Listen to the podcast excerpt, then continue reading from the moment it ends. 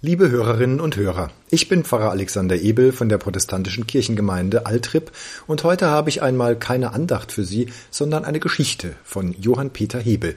Sie stammt aus dem Schatzkästlein des Rheinischen Hausfreundes und trägt den Titel Drei Wünsche.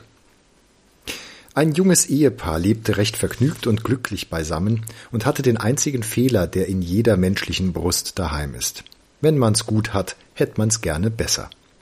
Aus diesem Fehler entstehen so viele törichte Wünsche, woran es unserem Hans und seiner Liese auch nicht fehlte. Bald wünschten sie des Schulzen Acker, bald des Löwenwirts Geld, bald des Meiers Haus und Hof und Vieh, bald einmal hunderttausend Millionen bayerische Taler kurzweg. Eines Abends aber, als sie friedlich am Ofen saßen und Nüsse aufklopften und schon ein tiefes Loch in den Stein hineingeklopft hatten, kam durch die Kammertür ein weißes Weiblein herein, nicht mehr als eine Elle lang, aber wunderschön von Gestalt und Angesicht, und die ganze Stube war voll Rosenduft. Das Licht löschte aus, aber ein Schimmer wie Morgenrot, wenn die Sonne nicht mehr fern ist, strahlte von dem Weiblein aus und überzog alle Wände. Über so etwas kann man nun doch ein wenig erschrecken, so schön es aussehen mag. Aber unser gutes Ehepaar erholte sich doch bald wieder, als das Fräulein mit wundersüßer, silberreiner Stimme sprach Ich bin eure Freundin, die Bergfei Anna Fritze, die im kristallenen Schloss mitten in den Bergen wohnt, mit unsichtbarer Hand Gold in den Rheinsand streut und über siebenhundert dienstbare Geister gebietet.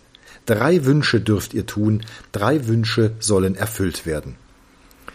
Hans drückte den Ellenbogen an den Arm seiner Frau, als ob er sagen wollte, das lautet nicht übel. Die Frau aber war schon im Begriff, den Mund zu öffnen und etwas von ein paar Dutzend goldgestickten Kappen, seidenen Halstüchern und dergleichen zur Sprache zu bringen, als die Bergfei sie mit aufgehobenem Zeigefinger warnte. Acht Tage lang, sagte sie, habt ihr Zeit. Bedenkt euch wohl und übereilt euch nicht.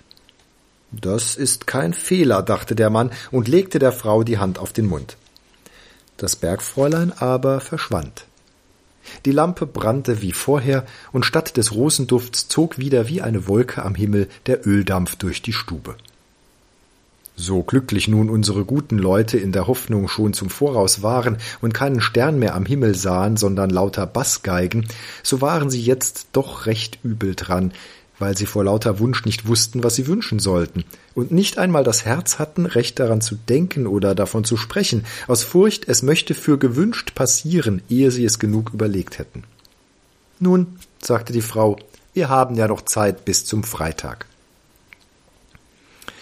Des anderen Abends, während die Grundbirnen zum Nachtessen in der Pfanne prasselten, standen beide, Mann und Frau, vergnügt an dem Feuer beisammen, sahen zu, wie die kleinen Feuerfünklein an der rußigen Pfanne hin und her züngelten, bald angingen, bald auslöschten und waren, ohne ein Wort zu reden, vertieft in ihrem künftigen Glück.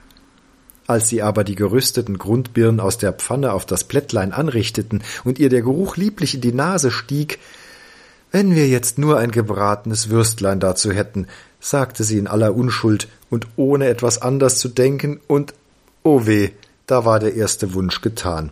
Schnell wie ein Blitz kommt und vergeht, kam es wieder wie Morgenrot und Rosenduft untereinander durch das Kamin herab, und auf den Grundbirnen lag die schönste Bratwurst. Wie gewünscht, so geschehen. Wer sollte sich über einen solchen Wunsch und seine Erfüllung nicht ärgern? Welcher Mann über solche Unvorsichtigkeit seiner Frau nicht unwillig werden? Wenn dir doch nur die Wurst an der Nase angewachsen wäre, sprach er in der ersten Überraschung, auch in aller Unschuld und ohne an etwas anderes zu denken, und wie gewünscht, so geschehen. Kaum war das letzte Wort gesprochen, so saß die Wurst auf der Nase des guten Weibes fest, wie angewachsen im Mutterleib, und hing zu beiden Seiten hinab wie ein Husarenschnauzbart. Nun war die Not der armen Eheleute erst recht groß.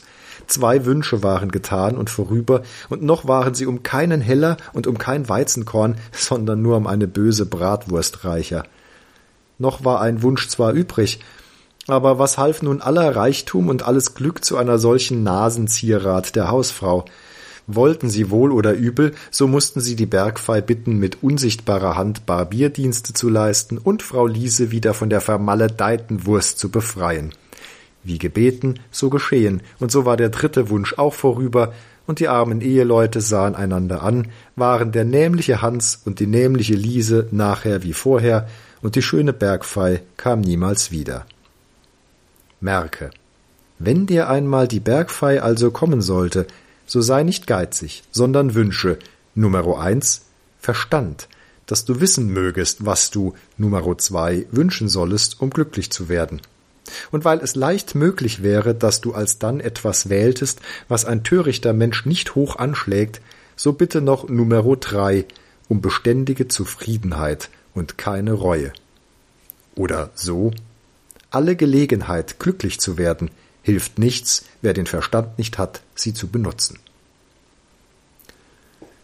Das war die Erzählung Drei Wünsche von Johann Peter Hebel. Hören Sie auch den telefonischen Adventskalender aus der Kooperationsregion Ludwigshafen Süd unter folgender Nummer 0621 8775 4348. Nochmal 0621 8775 4348. Bleiben Sie behütet und gesegnet. Amen. Und auf Wiederhören.